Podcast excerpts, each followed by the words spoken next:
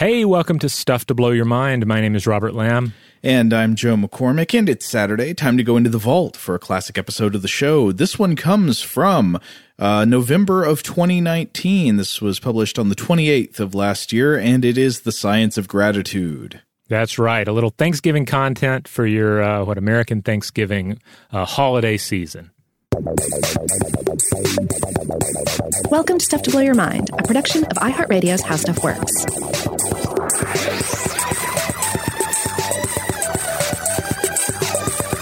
Hey, welcome to Stuff to Blow Your Mind. My name is Robert Lamb. And I'm Joe McCormick. And hey, Robert, jam band trivia for you. Do you know where the name of the Grateful Dead comes from? Oh man, you know I, I I'm not a huge Deadhead. I really love that that track Dark Star, uh-huh. but uh, yeah, I, I, never really gave it a lot of thought. I know they have the like a sort of a mascot of like a, this medieval looking skeleton with the hair and and all, and it's it's a cool name, but I actually never gave it a lot of thought. I didn't know until just recently. I found out the answer. The name of the band comes from when a member, I think it was Jerry Garcia, or it might have been another member, somebody found in an encyclopedia an entry for a thing that was, that was already an existing phrase called the Grateful Dead. Hmm. So, what is that? Well, it turns out that the Grateful Dead is an archetypal folktale motif that appears in lots of cultures around the world, usually not as a story on its own, but as like a piece of a story, a sort of like scene in a story that shows up in tons of different folktale cycles. Uh, according to the late great American folklore scholar Stith Thompson, versions of this tale are found especially in European and Asian lore, though I think you might find it elsewhere too. But to read from Thompson's description, quote, in all these tales, we learn of a hero who finds that creditors are refusing to permit the burial of a corpse until the dead man's debts have been paid. The hero spends his last penny to ransom the dead man's body and to secure his burial. Later, in the course of his adventures, the hero is joined by a mysterious stranger who agrees to help him in all his endeavors. The stranger is the grateful dead man. Hmm. The only condition which the dead man makes when he agrees to help the hero is that all winnings which the latter makes shall be equally divided. In all the stories, the hero eventually wins a wife, and the helper demands his half.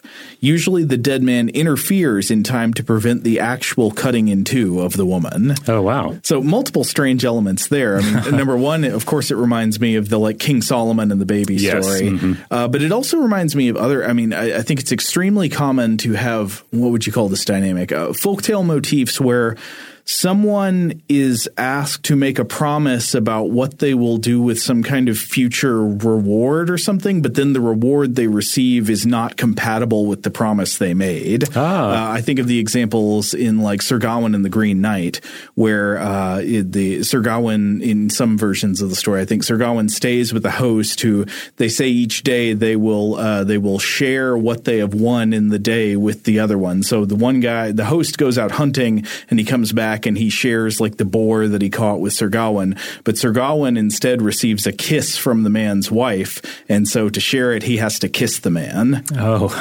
but of course, the final element here is that it's ultimately a story about a kindness being repaid. It's a story about gratitude from a ghost. That somebody does a kindness that he could not possibly expect to be repaid. And yet, in some strange and supernatural fashion, he ends up surprised because his kindness is repaid repaid against everything you would expect. And in this, we get into the topic of gratitude, of, of thankfulness, uh, which, of course, seems an obvious thing to tackle on Thanksgiving. Uh, and that's one of the reasons we chose it. But also, it is, it is an important topic. It is a, an important part of the human experience and human culture. And so there's actually a lot here to unpack. Absolutely. I mean, I would say this is not the only folktale motif to heavily involve gratitude. Gratitude shows up all throughout oh, folk yes. stories. Uh, number, like the ungrateful receiver is a big archetype. Mm-hmm. Somebody who is ungrateful for what has been done for them, and they you know are punished or learn a lesson. And the other side is yes, somehow seeing gratefulness uh, turning out for the best. You do somebody a favor, and then you are repaid, and right. their gratitude uh, is it, it unveils like secret benefits that you couldn't have expected. Yeah, sometimes the stranger that you are favorable to turns out to be a divine being of some sort. Uh, there are also tons of tales in which if, if one is uh, punished or rewarded for either um, uh, you know not respecting uh, elders or uh, respecting elders, being rewarded for the respect. So yeah, this is, gratitude is an important part of, of global myth making, and then just continuing a part of our storytelling. So but let's come back to American Thanksgiving, though. because, okay. Um, all of this isn't necessarily obvious as we go through uh, just our day to day experience of Thanksgiving uh, here in America, because it can often feel like a very complicated holiday. For instance, uh, let me just roll through a, a, few of the several reasons to hate on Thanksgiving. Okay. And, and I'm I am guilty of, of some of these, if not all. You've clearly got a love hate relationship because you you keep wanting to talk about Thanksgiving even though you hate it. Yeah. Well, I mean, I have, I feel like if I am resistant to something like Thanksgiving, then I should probably explore how I feel about it more. You know, right? Yeah, and also perhaps feel explore the things that I feel good about.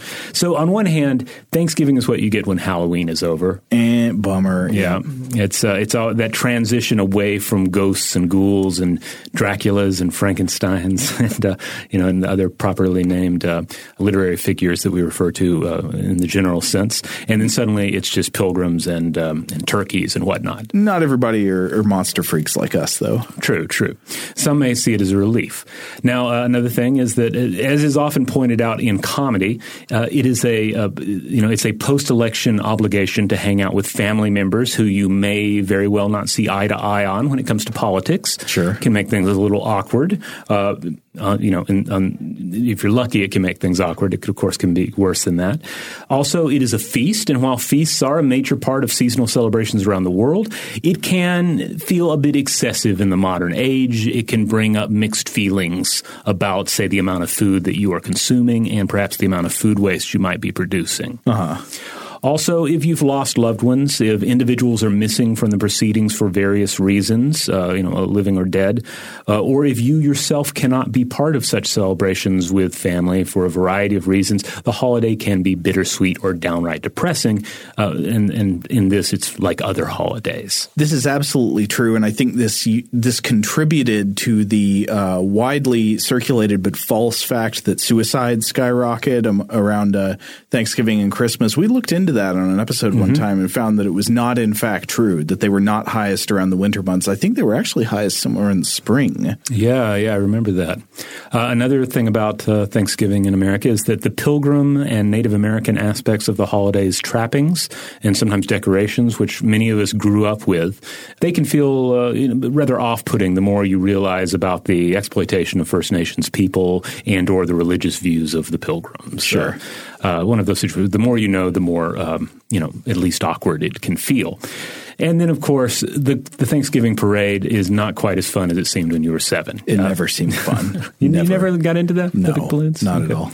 Uh, no, I like big balloons, but the parade aspect seemed mm. it seemed overlong and tedious. Yeah, yeah, I, I guess so. But I was down for just watching any television at that age. So oh, okay. Now, on sorry, the, I didn't mean to rain on your uh, your no, parade. No, literally, no, no, because now I don't watch it nowadays. I, I I'm really not even tempted to. But when I was a child, at one point, it was big fun. On the positive side, though, depending on your own personal experience and situation, perhaps you can attest to finding some or all of the following aspects of, of American Thanksgiving fulfilling. First of all, American football. It's not my thing, but I know a lot of people love it, and Thanksgiving is a time to watch it obsessively. Somebody's thing.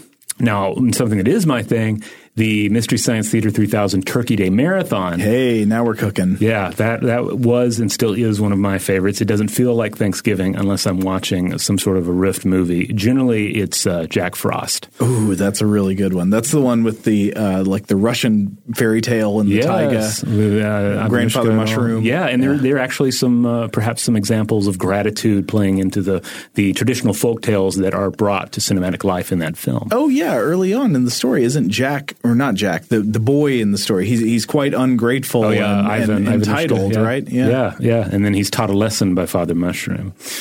Uh, let's see other other things. Uh, perhaps there are positive aspects of family gatherings. A family gathering is a family gathering um, and can be quite joyful. Uh, there's nostalgia wound up in the practice as well. Of course. Uh, also, perhaps you really do enjoy the food. Uh, I mean, people are going to vary on Thanksgiving food, uh, but You're getting a little jab in there for people who hate food. well, no, I don't hate food, but um, I, I, Thanksgiving dishes are usually not my absolute favorite dishes. Oh, I see. The style of Thanksgiving food as Right. traditionally prepared. Yeah. But some people that might be your thing, and if so, uh, you know, go for it. You know, I am firmly of the opinion that people should not feel compelled to eat certain foods because it is a certain holiday. If it's the 4th of July and you're hanging out by the water, but you don't want to eat burgers and hot mm-hmm. dogs and barbecue, don't eat burgers, hot dog, you eat whatever you want to eat. On Thanksgiving, I am, I, I strongly believe people should have kimchi centric feasts. Oh, I like, I love that idea, and and really, that's that gets to my next point is that you may look forward to Thanksgiving because you've created your own ritual. You have created something new, something fresh that you share with family and or friends that um, that means something more to you than some of these more uh, you know traditional tropes of the season. But but I think the the vast majority of us, wherever you fall in, on these various uh, points, you can probably agree on one thing. Surely, thankfulness itself, gratitude itself, is a useful exercise. Well, I mean, I think a lot of people might agree on that in principle, but then not really agree on it in practice. Mm, well, yes. So it's one thing to think it, one thing to, to another to act on it. Uh, you know, the, the act or even thought of being thankful, though, for what you have in life, no matter how small, no matter how cruel fate may seem at times, uh, there is, I think, generally an idea that this is good, this is beneficial, and if somebody is arguing something uh, contrary to that, they're probably doing it to get a rise out of you, uh, with, you know some exceptions, I'm sure. So we're actually going to be talking about gratitude and thankfulness today, right? Uh, I, I was thinking about how okay, this subject might at first glance seem kind of quaint compared to like the grotesque evolutionary realities and strange frontiers of un- understanding that we often like to explore on the show. But I think this kind of research, by which I mean investigation of like fundamental positive emotional states, is extremely important. It's actually highly relevant eh, as a scientific frontier because whatever you may think you know or whatever you think is obvious about how to live a good life, just look at the ways we actually live. In in practice, humans are clearly not in agreement about how to live a good life and like what are the correct emotional states to seek and how to seek them. In practice, we don't always have reliable ways of orienting our mental and emotional lives to the maximum benefit of ourselves and others. So I think this kind of thing, the study of positive emotions and positive social interactions, is actually a crucial, socially relevant psychological frontier and a workshop for the tools for a better life. Absolutely, I would agree. And another thing I think is that it's important to look at the science about uh, on subjects like this because uh, I, I would say this kind of stuff is usually the domain of uh, things like religion and common sense, you know, positive interactions and positive emotions, and that's all well and good to deal with it in, in a religious way or just kind of deal with it at a you know gut feeling way. But it's worth bringing a critical scientific lens to figure out what's actually going on with these emotions. What are their biological roots? Uh, wh- what are the best ways to trigger and sustain them? Like how do they fit into our lives, and, and how can we drive them to the benefit of humanity? Yeah, and, and hopefully all of this will be just a good exercise for everyone in general because I know from, from personal experience it's entirely possible to go through an entire Thanksgiving holiday without actually engaging in the experience of gratitude and thoughts or acts of gratitude. So maybe this will force all of us to uh, to rethink what gratitude is and why we seemingly have a holiday that's all about reminding us to be thankful, uh, even if we uh, don't always actually act on that. So first of all, let's just start with uh, the origins of gratitude, getting down to the you know the brass tacks of the matter. Uh, we'll start with the old old Webster's definition. Okay. gratitude is a state of being grateful. Uh, that's not very helpful. All right, we'll go deeper.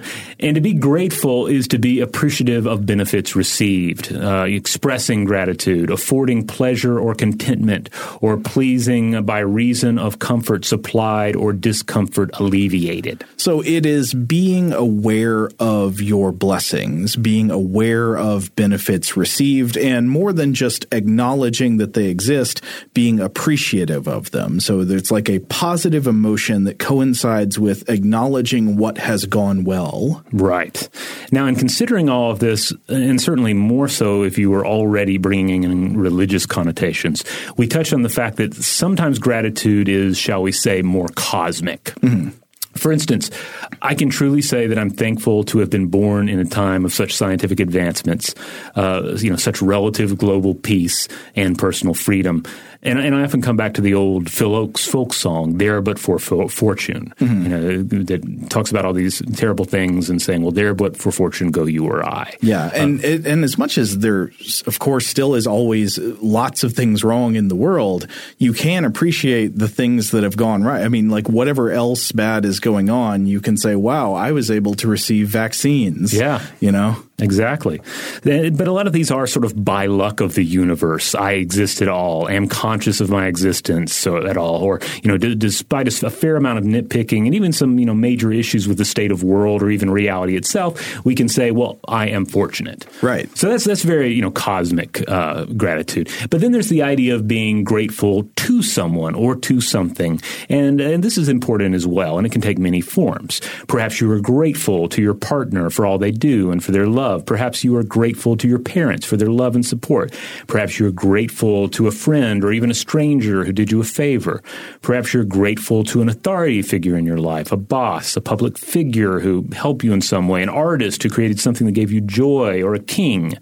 Um, you know, and indeed, perhaps you're you're grateful to a deity for their perceived role in any of these everyday blessings or the larger cosmic blessings that we mentioned already. Yeah, this is an interesting distinction. Uh, maybe looking at social gratitude versus what you're calling like cosmic gratitude, uh, because uh, I, I believe the biological function of gratitude as an emotion in the primate brain mm-hmm. is probably primarily social, right? It's a motivating emotion that encourages bonding and reciprocal cooperation between animals. But in humans, it's clear that, that it can escape the bonds of its original social context and exist without an object, right? You can be grateful, but not to any person in particular, like you're talking about with this cosmic gratefulness, or exist in relationship to uh, things. Maybe there is an object you're grateful to, but it's not another animal or another person. It can just be a situation. I, I find that really interesting, uh, and I think there are plenty of parallels with other emotions that have escaped their original social significance in an animal context. You might think of resentment in the negative side. Resentment, I think, also is primarily a social emotion as biological functions in you know regulating social groups and group dynamics. But it's also possible for people to feel resentment resentment toward no one in particular, just sort of rather toward life or toward general situations. All right. Like so, for instance, if, if I have back pain, yeah. I can resent my job and or and or my boss because you know if that job somehow played into me injuring my back. Yeah. If I believe in a deity, I can resent my deity uh, or you know whatever the or the devil or whoever for their role in making my back hurt or allowing it to hurt mm-hmm. in the first place. Or I can, for instance, be resentful at uh, natural selection in the state of human biology yeah. that uh, that frequently enables back pain to exist at all. You can just have resentfulness without an object. Yeah, and, like there's and, nobody to be mad at here, but I'm so resentful. Yeah, and I think the same is clearly true of gratitude. I entirely agree with the, this idea of this cosmic feeling of gratitude. And it's funny how that kind of thing complicates our picture of, of gratitude far beyond even the kind you see, uh, like in the uh, in the folk tales, where most often gratitude manifests as like, uh, you know, a sort of a, a debt owed to someone. Someone mm. has done mm. something nice for you, and you're going to find a way to pay them back. Yeah, that's right. Because if there is an other involved in your gratitude, be it an actual human person or a perceived deity, then there may be, well, this feeling of indebtedness. There is a bond. There is something that needs to be repaid in one form or another. And then there's clearly overlap here between indebtedness and gratitude. Uh, and it really depends on who you talk to, who's doing the arguing. Some say that they are essentially equivalent. Others, however, argue that we're talking about two distinct emotional states. Hmm. I was looking at some various uh, you know sources on this. In the Debt of Gratitude, Disassociating Gratitude and Indebtedness by Watkins et al., published in Cognition and Emotion in 2006, the researchers carried out a pair of exercises and surmised that, quote, the debt of gratitude is internally generated and is not analogous to an, an economic form of indebtedness. Okay, so they come down on the side of it, these two things being not equivalent. Right. Another study I was looking at for this one from Matthews and Green, um, looking at me, appreciating you, self-focused attention distinguishes between gratitude and indebtedness. This was also in, incog- in cognition and emotion, but from 2008. In this, the researchers found that quote highly self-focused individuals recalled increased indebtedness, but not gratitude towards a benefactor relative to those in the control condition. Self-focused individuals also felt less commitment and closeness to the benefactor. So if I'm understanding understanding this correctly, um, and indeed, these are all just arguments on the back of two experiments. They're not gospel uh, concerning gratitude. Indebtedness comes down comes into play more when we're considering ourselves as players within a social system. Well, yeah. I mean, I can imagine, for example, it seems perfectly plausible that you could have person A, Bob, mm-hmm. who is really into paying back what he owes people. He borrows $5, he's going to pay you back $5. Oh, Bob Lannister. Right, exactly. He always pays his debts, but he might not be uh, a person in which you recognize much of this emotion that we call gratitude. Mm-hmm. Uh, and meanwhile, you could have person B, you could have Jeff over here, who maybe is kind of flaky about paying back debts owed and doesn't keep a very clean ledger that way, doesn't settle all his debts, but shows more of the emotion we think of as gratitude. That, that makes sense to me, and I can very easily see those things being disconnected from one another in social scenarios. Now, here's another paper. I was looking at a 2007 paper in Motivation and Emotion from Jo-Ann Tsang uh, titled The Effects of Helper Intention on Gratitude and Indebtedness. And this also experimented with the distinction and explored the effects of helper intention on reactions to a favor. And basically, the subjects were asked to think about times they did something nice, uh, either with an, an, an ulterior motive or as an act of just pure benevolence. And, quote, participants felt significantly more grateful when the helper had benevolent intentions. So a lot of it would seem to come down to either the expressed nature of the act and or the individual's perception of it. So you could have people who feel thankful because you know the stranger gave me a cold water bottle just out of kindness, or uh, you know, um, or they could say, "Oh, the bellman was so nice to bring my luggage to my hotel room," uh, and they're grateful, not realizing they were supposed to tip that individual. Right? It, yeah. You know, it's all about you know your perception.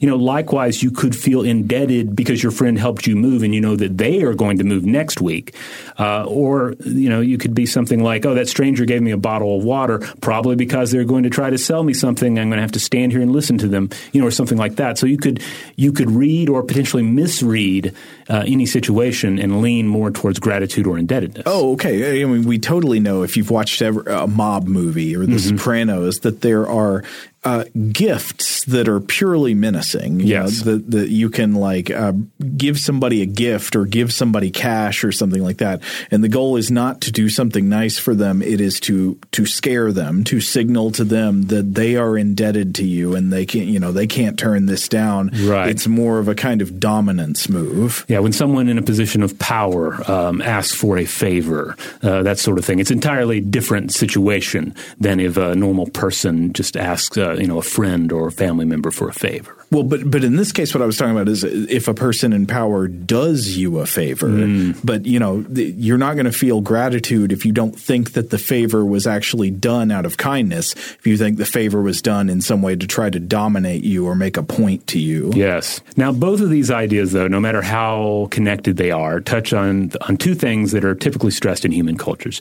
You should repay your debts, and you should show gratitude either in general to a deity or deities and or to individuals.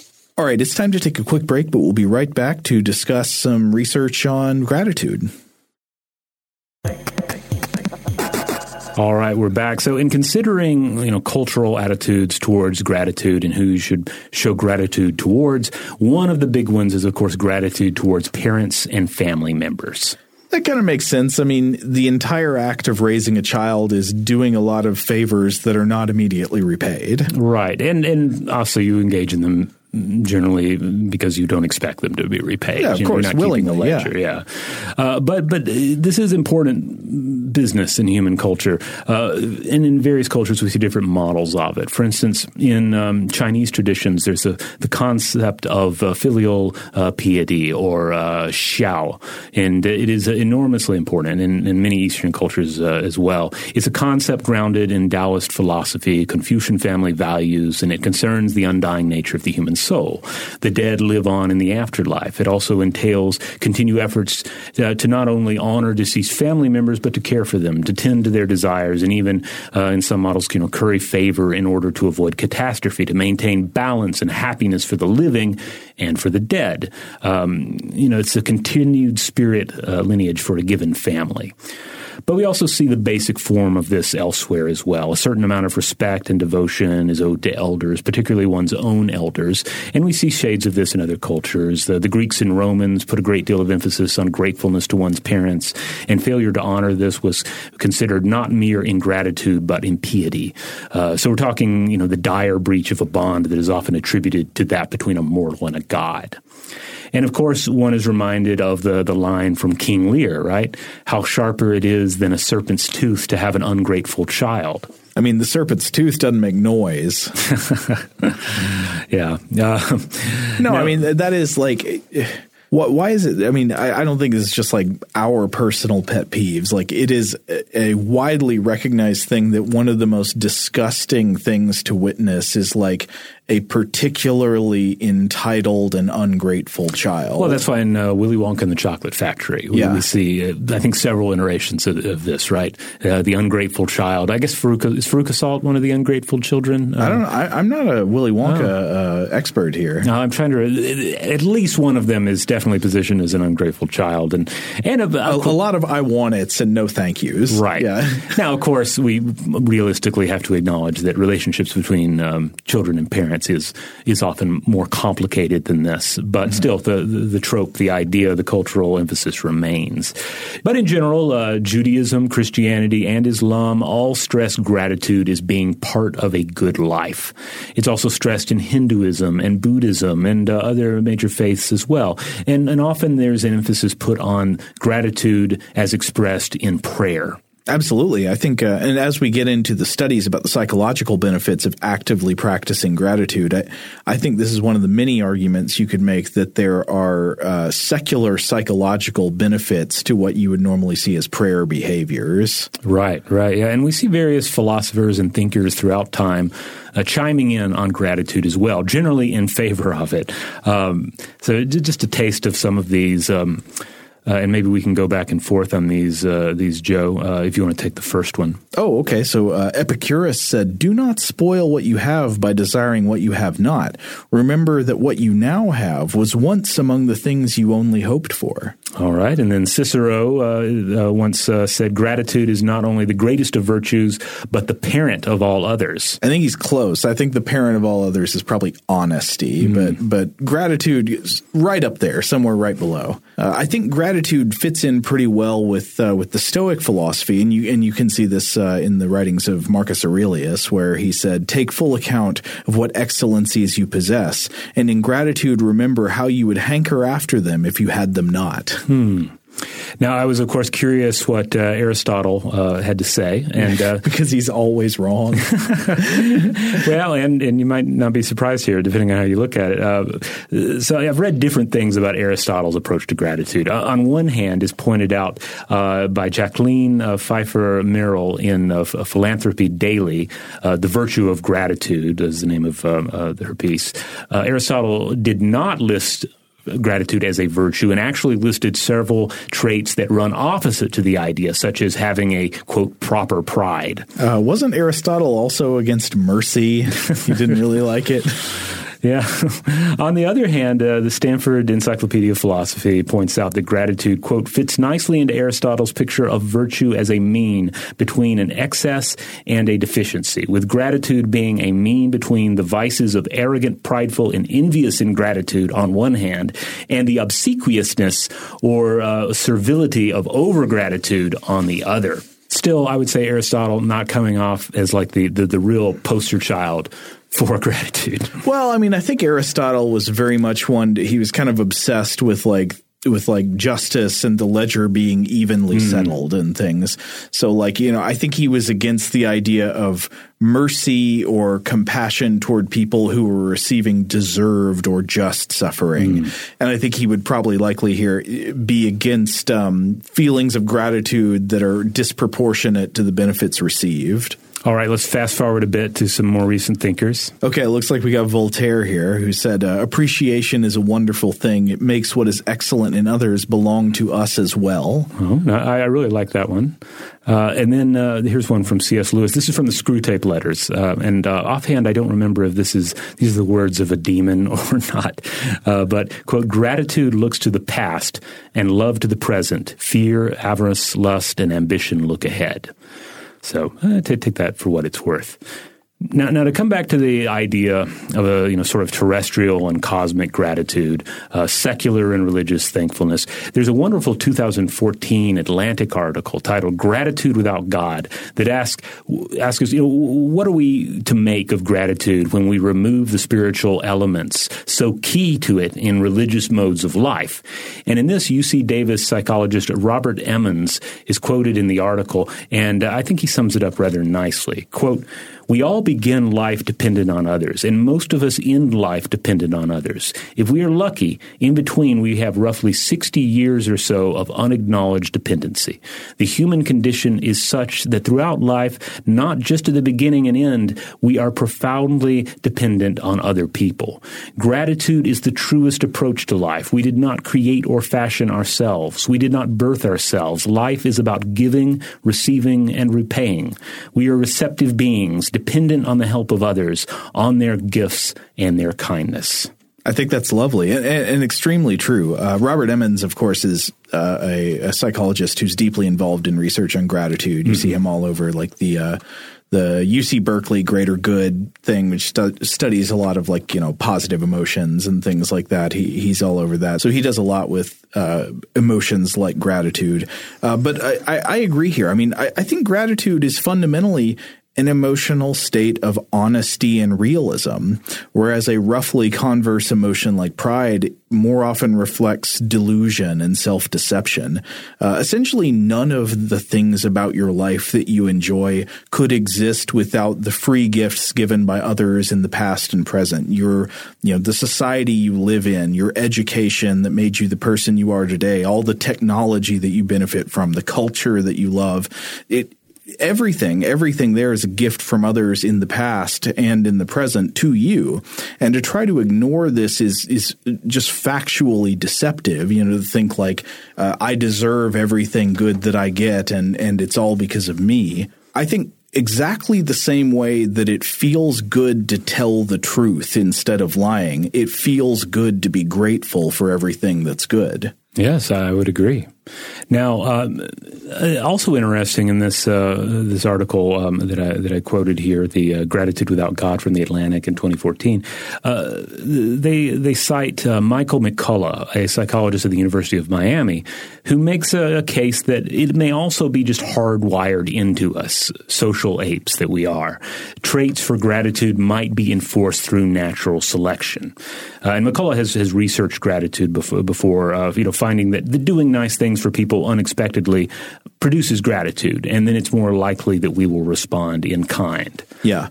Uh, yeah, and I think there, has been a lot of research on the dynamics of, of uh, like social altruism and reciprocal behavior among social species, like like primates, like us.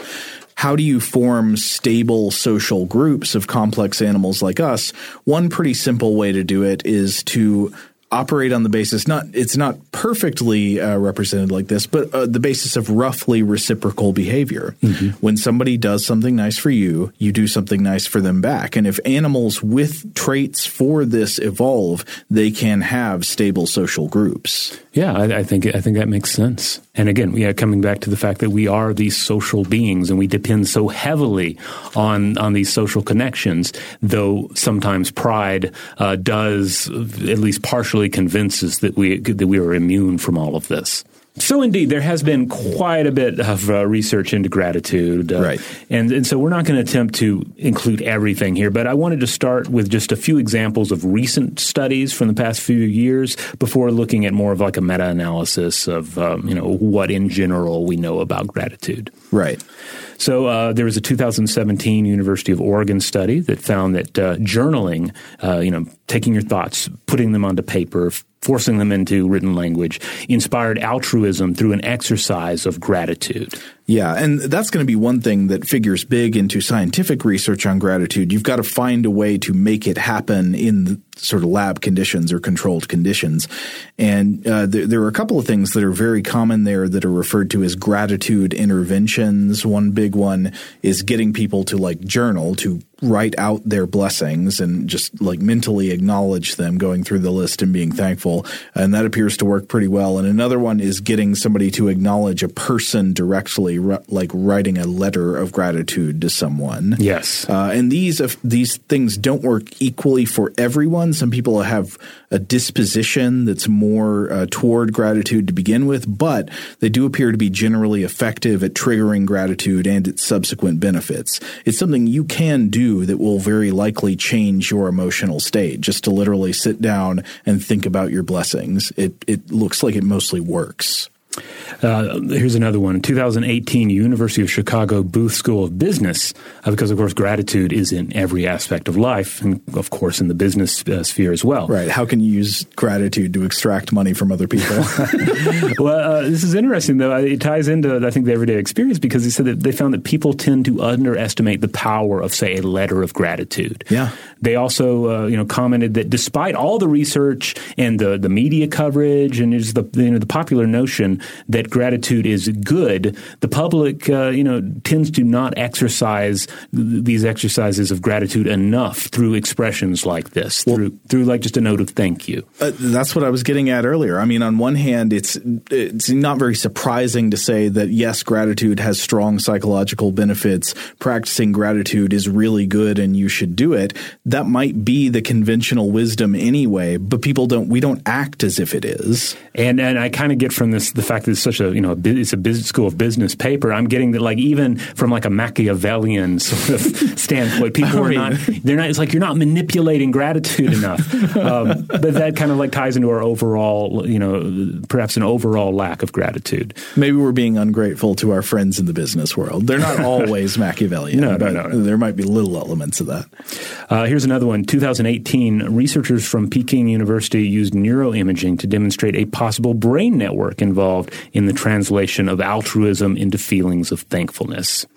So, I mean, basically, we're setting on two decades plus of work that supports the long-standing idea that gratitude is a worthwhile virtue with positive effects on health, happiness and relationships, and also tends to lessen uh, negative emotional states like envy and materialism. So, indeed, there's a, a, great deal of research out there about gratitude, and I was, I was looking through a lot of it, and I found a, a really good 2017 paper by uh, uh, Layous et al. in PLOS One, and uh, and this did a lot of uh, sort of meta analysis, uh, sort of catching us up on, on what has occurred in previous decades in the researching of gratitude, and and a lot of these do come down to these experiments that you described already, Joe, about you know asking someone to recount their blessings before you know as part of the experiment, or asking them to write a letter of gratitude. Right. So this paper, as the title indicates, was largely focused on looking at the quote complex constellation of social emotions people experience after practicing gratitude. But in doing so, they, they do a wonderful meta-analysis of prior gratitude research, and this is basically this is a short version of uh, of what they lay out. So first of all, numerous past studies have proven that there are tangible positive benefits to gratitude. Uh, I've listed some of these already. Uh, you know, health, happiness, relationships, etc. And then following up on these, additional studies look to ways to induce these feelings uh, in experiments through gratitude exercises. So there's about a decade of that. And then uh, there are papers such as this one that look more at exactly what might be going on and how it factors, uh, you know, into the human experience. Mm-hmm.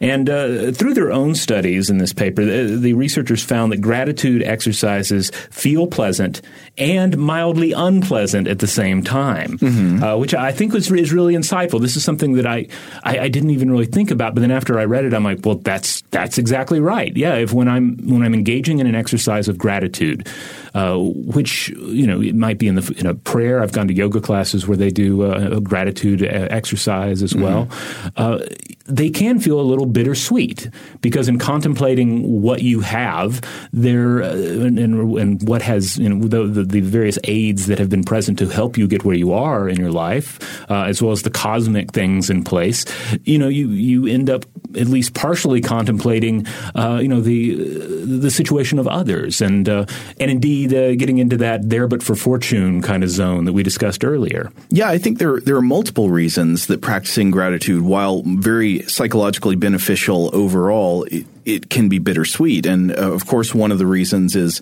acknowledging the misfortune of others while you acknowledge your own fortune. I mean, that that of course it, it doesn't feel good to contemplate the fact that you have what others do not have. Yeah. Uh, but then also, there's another thing which is just like there's a certain part of you that even when you're trying to practice gratitude probably always wants to be a bit narcissistic and mm-hmm. entitled and think that well I you know I just get what's coming to me. All the good things coming my way are because I deserve them and I'm so great and I've earned everything I have. And you know people sometimes like to think that way. And it's weird that so I think the research is absolutely clear that actively practicing gratitude and acknowledging all of the blessings that have come your way, being thankful for what other people have done for you and for your good fortune and luck, that has positive benefits and it feels good. But if you are encouraged to do that, if certain, especially certain people with uh, a kind of disposition against gratitude mm-hmm. are encouraged to do things like that using the wrong language or the wrong tone of voice, they can often become incredibly defensive and defiant, at, like in the, the suggestion that they have benefited from privileges and blessings and stuff. Do you know what I mean? Oh, absolutely. Uh, yeah, there, you know, obviously there's a lot of talk in, in culture today about about the various privileges privileges that we have and checking your privilege, uh, acknowledging your privilege, and uh, and, and, and factoring that into how you uh, relate to others, how you empathize with other people, uh-huh. uh, which, which, is. I think a very important exercise, an essential exercise. Uh, but yeah, at the same time, like that's a way to really raise somebody's defenses. absolutely. I mean, I think I could be wrong, but what I tend to imagine is going on there is that even though I think most people would acknowledge that it is good to understand and think about the blessings you've received, you know, the honored privileges that, that you benefit from, that if you are encouraged to do so by someone that you don't see as sympathetic to you, you mm-hmm. know, if you're encouraged to do that by somebody you see as maybe a potential enemy or stranger or outsider, you get kind of, you just like put the walls up and you're like, no, it feels like an attack. Yeah. And I wonder if part of this, you know, getting back to this bittersweet aspect of, of gratitude is that it is placing yourself yourself into a state of vulnerability, mm-hmm. uh, which which is generally something that's the kind of thing that is necessary for change. That's necessary for um, uh, for, for a lot of like positive movements uh, of, of the of, of, the, the mind and the and our sense of identity.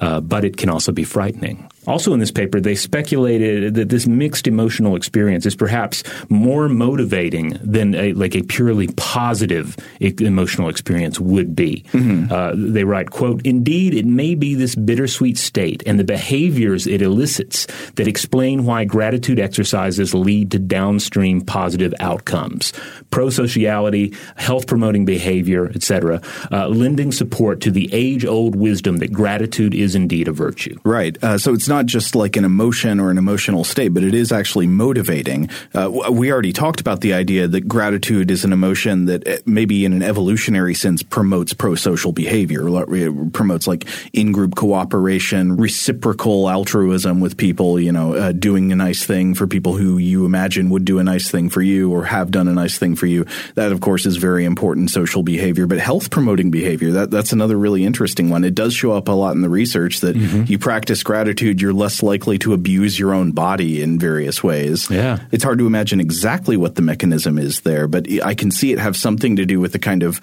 uh, the kind of bittersweet self reflection brought on by understanding the the things you benefit from. Yeah, um, and I also I also think there's probably a connection there to the. I mean, there there is a connection between gratitude and altruism, and you know some of the we discussed some of that connection uh, already.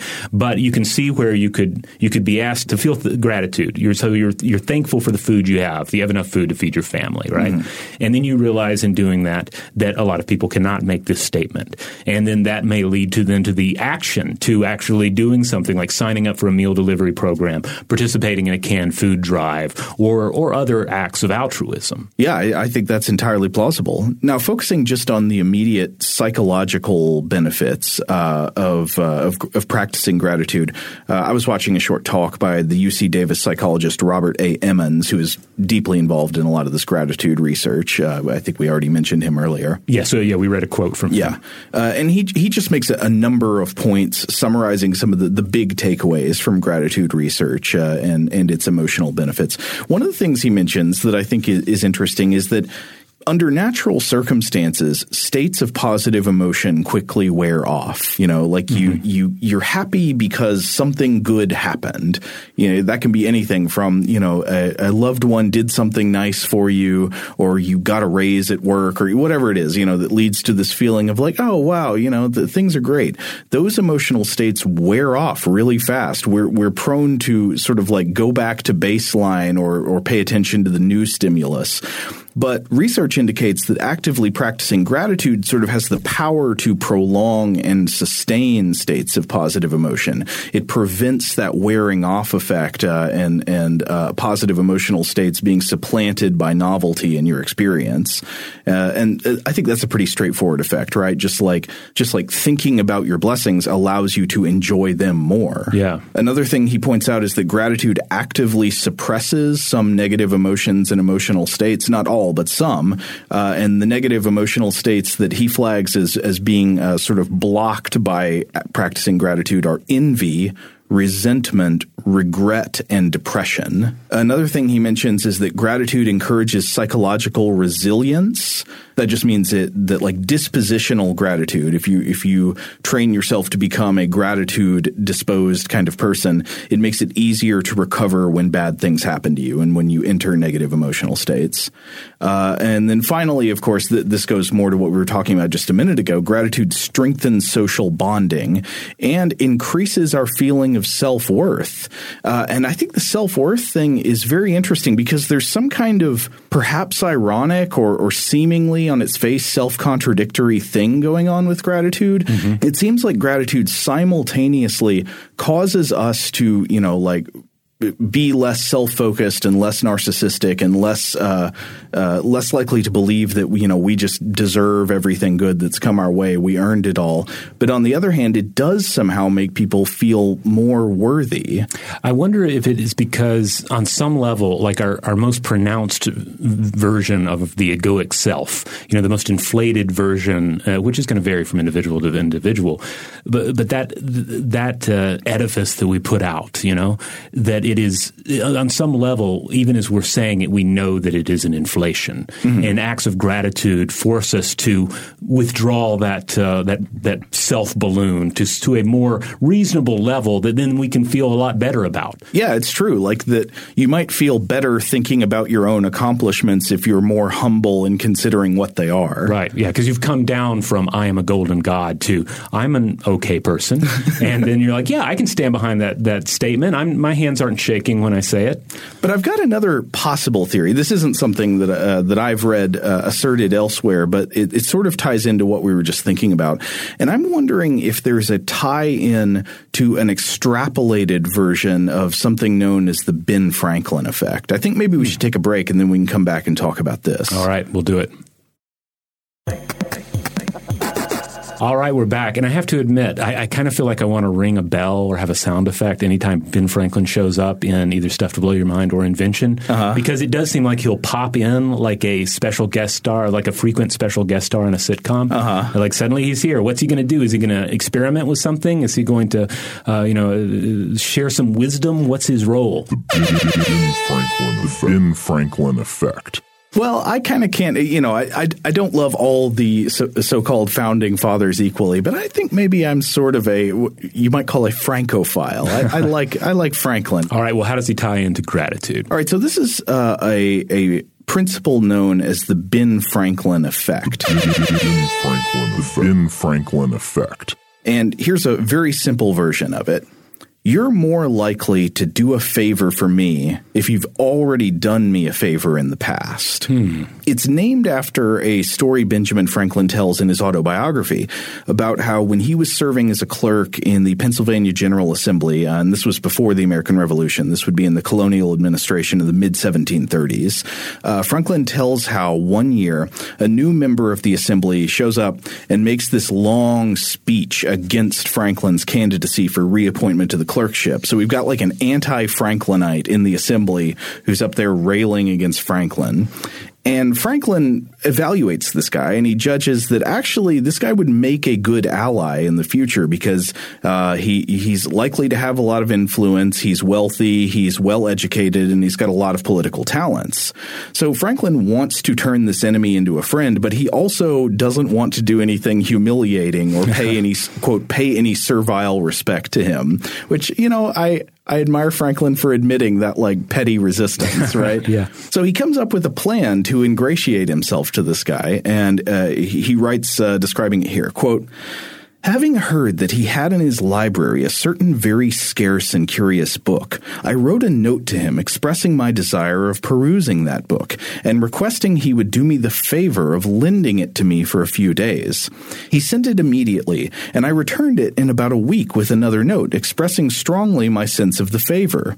When we next met in the house, he spoke to me, which he had never done before, and with great civility, and he ever after manifested a readiness to serve me on all occasions occasions so that we became great friends and our friendship continued to his death.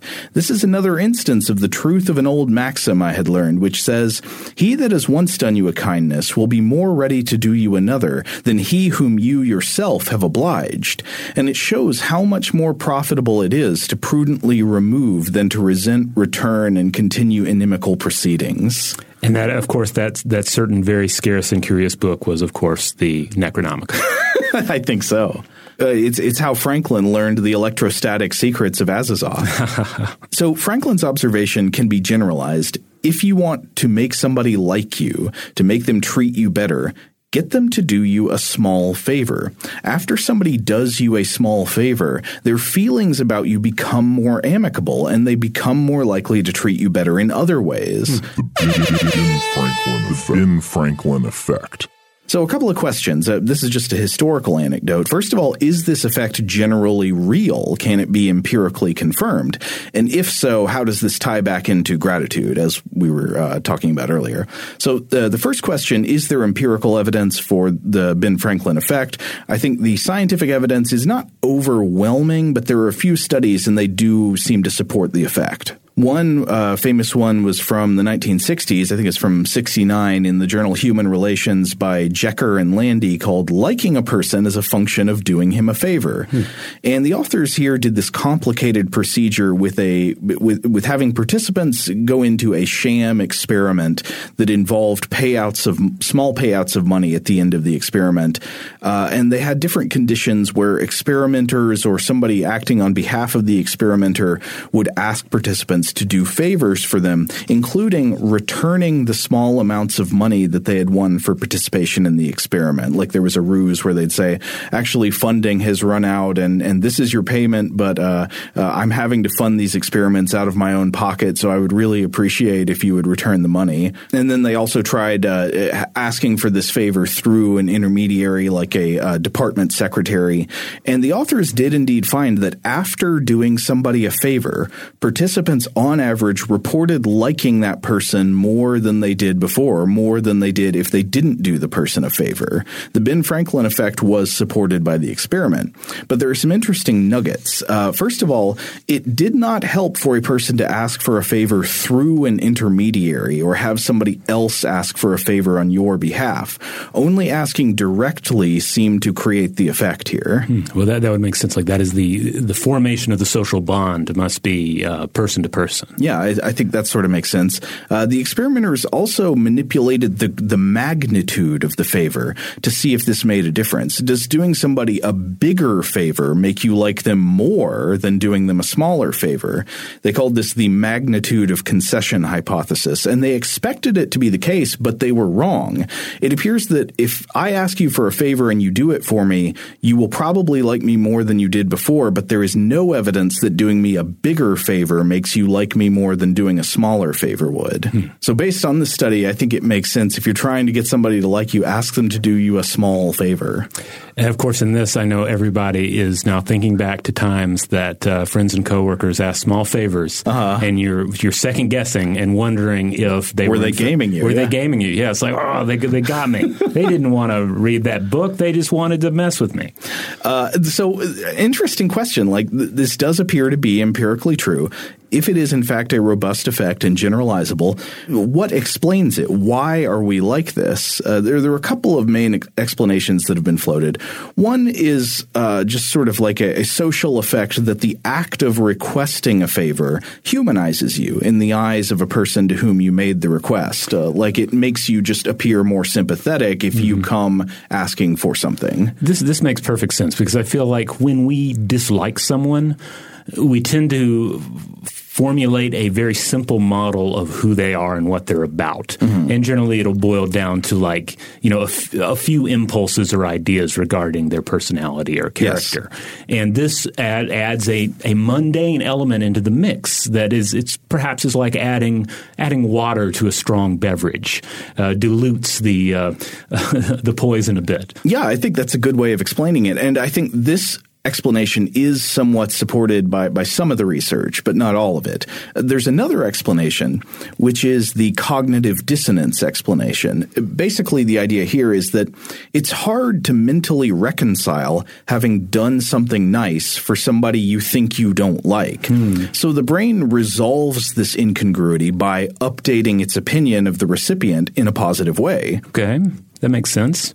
Now, we'll come back to these explanations in a minute. Uh, I uh, just wanted to look real quickly at another uh, study that investigated the Ben Franklin effect. This was by uh, Yu Niiya in the Journal of Social Psychology in 2016. Does a favor request increase liking toward the requester? Uh, and this found more evidence of the Ben Franklin effect. Quote, in an experiment, both Japanese and American participants who were asked for help from a Confederate increased their liking of the Confederate relative to the baseline. Social impression of the Confederate and perceived closeness of the relationship also increased relative to baseline. Uh, however, there was an interesting twist. There was no measurable increase when you do a favor for somebody without them asking. Mm. So it seemed like, at least in this experiment, again, might not be generalizable, but in this study, it was the act of asking for the favor that was crucially important in securing the change of attitude. If you just do somebody a favor without them asking, it doesn't seem to change anything. All right. So, so it's so for instance, if you come up to your boss and you're like, "Hey, here's a, here's a good book. You should read this. You should borrow it." Yeah, I'm going to lend it to you. Not going to have the same effect if the boss came to you and said, "Hey, can I borrow that book?" Right. If, if this one is the more generalizable effect, it would be that you, are more likely to like the boss more if they ask you. Mm-hmm. Um, so uh, these effects would seem to support the humanization explanation rather than the cognitive dissonance reduction explanation. But there's other research in favor of the general idea behind the cognitive dissonance reduction interpretation, showing that we tend to form our opinions of people in ways that justify the ways we have already treated them. Mm. Uh, for example, there are studies showing that if you force people by experimental conditions to insult and say mean things to a person's face, you will subsequently find that the people people who were forced to say the mean things like the people they insulted less than they did before, less than they would on average otherwise. Mm. Um, and so I, I think this fits pretty well with everyday experience. Like, how often have you noticed Bob do something thoughtlessly harmful to Jeff, and then afterwards, when forced to think about the fact that he did something harmful to Jeff, subsequently like start coming up with reasons why Jeff is trash and he deserved it? Mm, I feel like I've I've read examples of this in workplace scenarios as well. Like what happens when employers are, you know, forced to some degree uh, to employ harsher measures on employees, such as headcount reductions or you know the removal of benefits, that sort of thing. And then like there is this sometimes there's this justification process that moves in that's exactly like this. Right. You justify your maltreatment by revising your opinions of these people and making them seem worse in your own mind, mm-hmm. and that would fit with the cognitive dissonance reduction model. Uh, and if that model of the Ben Franklin effect has any truth to it, I think it would seem to fit fit with models of the self similar to like Michael Gazzaniga and Joseph LeDoux's left brain interpreter theory. The idea that our self comes from a part of the brain in the left hemisphere that observes our behavior and then tells itself a story to try to make sense of it. In other words, you don't cause your actions, your body acts, and then you tell yourself a narrative to make sense of it. Wow, you know, this is one of those things where you you you can apply this to the mistreatment of of any group of people throughout history, and you can see this kind of how this kind of feedback uh, effect works. Oh yeah, I think this absolutely has broad like social and political ramifications. You can see it happening when when when one group inflicts pain on another group. There's often an accompanying dehumanization mm-hmm. of the group that's getting the pain inflicted on them, and I think that's this is probably a cognitive dissonance reduction thing. It's yeah. coming up with narratives that justify the bad behavior. And uh, so, yeah, when when your actions and your feelings about a person don't match up, one solution under this theory uh, to reduce this friction in your brain is just to update your feelings about the person. So if you treated somebody nice, you start to like them more. If you treated somebody bad, you start to like them less. Now, bringing it all back to the to the subject matter at hand, why did I bring this up in the context of discussing gratitude? It's simply because I was wondering if practicing gratitude interventions generalizes the Ben Franklin effect by turning it inward. Oh. If by like uh, observing the ways that the world has treated you nicely, that it can have positive psychological effects by sort of like self Ben Franklining mm-hmm. and seeing yourself as, well, maybe there are ways in which I'm worthy of good fortune. Oh, right. So in, in, instead of suddenly changing your opinion of Ben Franklin, who uh, who asked for this uh, the lending of this book, uh, yeah, you feel better about the world, about individuals, about uh, you know these various uh, mundane and cosmic uh, forces that we contemplate when we exercise gratitude. Yeah, exactly. So I, am not sure that that's what's operative here, but I wonder about that, and I, I, would be interested if somebody could could find ways to like test this explanation hypothesis. Sort of is practicing gratitude. Does it lead to cognitive dissonance reduction strategies in the brain that resolve toward a, an updated view of, of self worth and and uh, you know and and fitting in with the cosmic order and with your friends and family and all everything else around you. Uh, but then again, I mean, I think this is uh, we already mentioned this, but it's complicated by the fact that at the same time that gratitude seems to increase feelings of self worth, it like specifically also asks you to not feel like you deserve everything good that's ever happened to you and you know you just earned it all on your own. Mm-hmm. uh, and i think it's that tension that makes gratitude such an interesting emotion. Yeah yeah and you know i know that uh, some people listening to this might think all right well now i have all these selfish reasons to engage in gratitude. But on one hand that's fine because we were talking about this feedback between uh, you know between action and thought and, uh, and and so forth. It's like even if your initial motivation is is self selfish. It it feels as if the uh, you know the, the, complex interplay here will take over. Mm-hmm. Um, you may enter into it selfishly, but then you know assuming uh, you know sort of, uh, you know typical uh, neurological uh, conditions here, the gratitude will take over. Like the the the effect seems to be potent enough uh, and and part of the human experience uh, in, a, in, a, broad sense, uh, so that you uh, you know for whatever reason you say yes to it, uh, it will do its thing once you let it into you. Totally. Uh, gratitude, humility, fake it till you make it. Yeah. Yeah. Oh, well, of course, the other thing, too, is that we speak of gratitude exercises, and I think uh-huh. you can think of them like exercise. You right. don't want to run on a treadmill once a year at the end of Thanksgiving. right. You, you, uh, and likewise, you don't want to just exercise gratitude uh, once a year or twice or a year or whatever. Like most of the research seems to say that it, it, it needs to be something that is engaged with on a regular basis. Uh, you know, to sort of refresh the psyche. I will say this is one where the the overall gist of the research fits very much with my own anecdotal experience. Mm-hmm. I, I try whenever I remember, and I, I succeed pretty often to actively practice gratitude. Uh, and I guess this won't be unusual to a lot of people who have like religious practices where right. they regularly, you know, like pray and thank God for their blessings or uh, some equivalent of that. Uh, you know, I, I do a secular kind of thing. I like to just, when I can, remember to write down or say out loud nice things that I have benefited from and recognize them and and take stock. And I will say it is a, a in my experience, an extremely useful psychologically cleansing exercise. Yeah, and in our household, we regularly have family meetings mm-hmm. where each of we go around and you have to say hi. You have to say, you know, what was the highlight of your day? What was the challenge of your day? And, also, what are you looking forward to and what are you thankful for?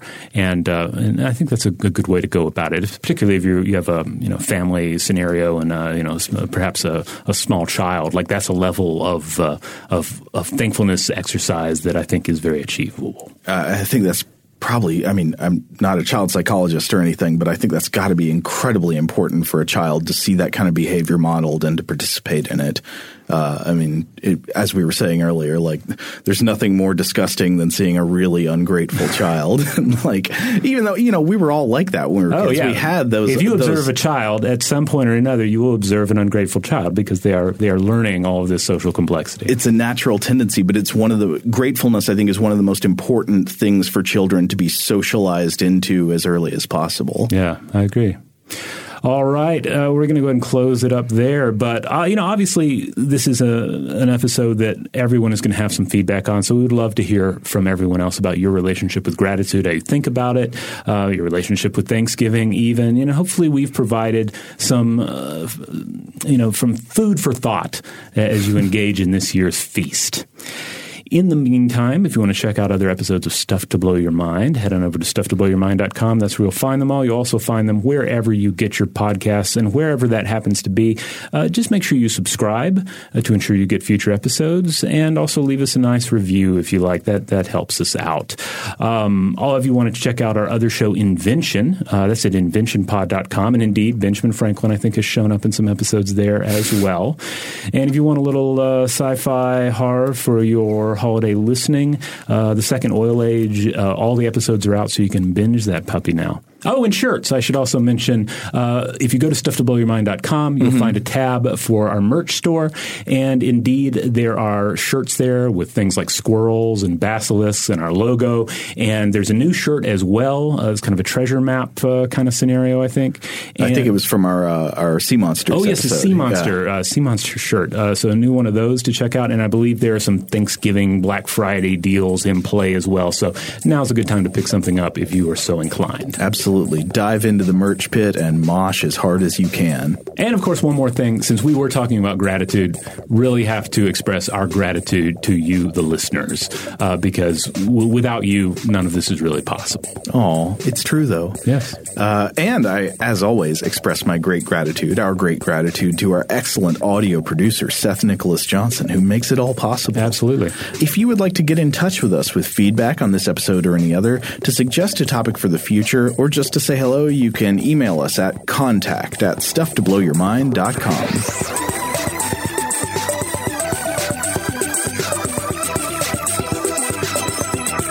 Stuff to Blow Your Mind is a production of iHeartRadio's How Stuff Works. For more podcasts from iHeartRadio, visit the iHeartRadio app, Apple Podcasts, or wherever you listen to your favorite shows.